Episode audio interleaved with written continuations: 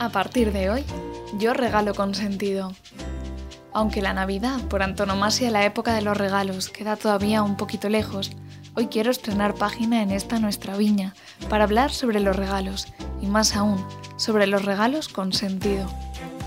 De pequeña, he visto cómo mis padres me consentían regalos, caprichos que tenía en un momento dado, pero que al cabo de un rato, cuando los había conseguido, me olvidaba de ellos. Incluso ya de mayor, soy yo misma a veces la que se consiente algún capricho, que no está mal, pero conviene que no sea muy a menudo. Sin embargo, no es lo mismo consentir regalos que regalos consentidos.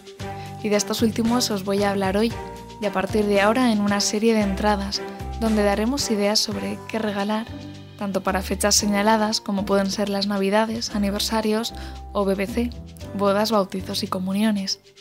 Y es que a todo el mundo le gusta que le hagan regalos, ¿no? Sin embargo, yo he descubierto la belleza de hacer un regalo, que cobra aún más sentido cuando haces un regalo con sentido, y me encanta. Un regalo con sentido no es ir a la tienda más cercana y gastarse mucho dinero en una joya, o en lo último en tecnología, en un caro perfume.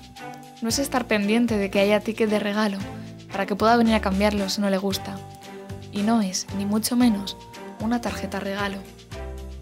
No, amigos, un regalo con sentido no es eso. Un regalo con sentido se reza, te hace pensar en el otro, no requiere que gastes mucho dinero, aunque quizás sí algo más de tiempo. Un regalo con sentido hace que pongas amor en cada detalle, que no te preocupes de si le va a gustar o no, porque seguro que es de su agrado.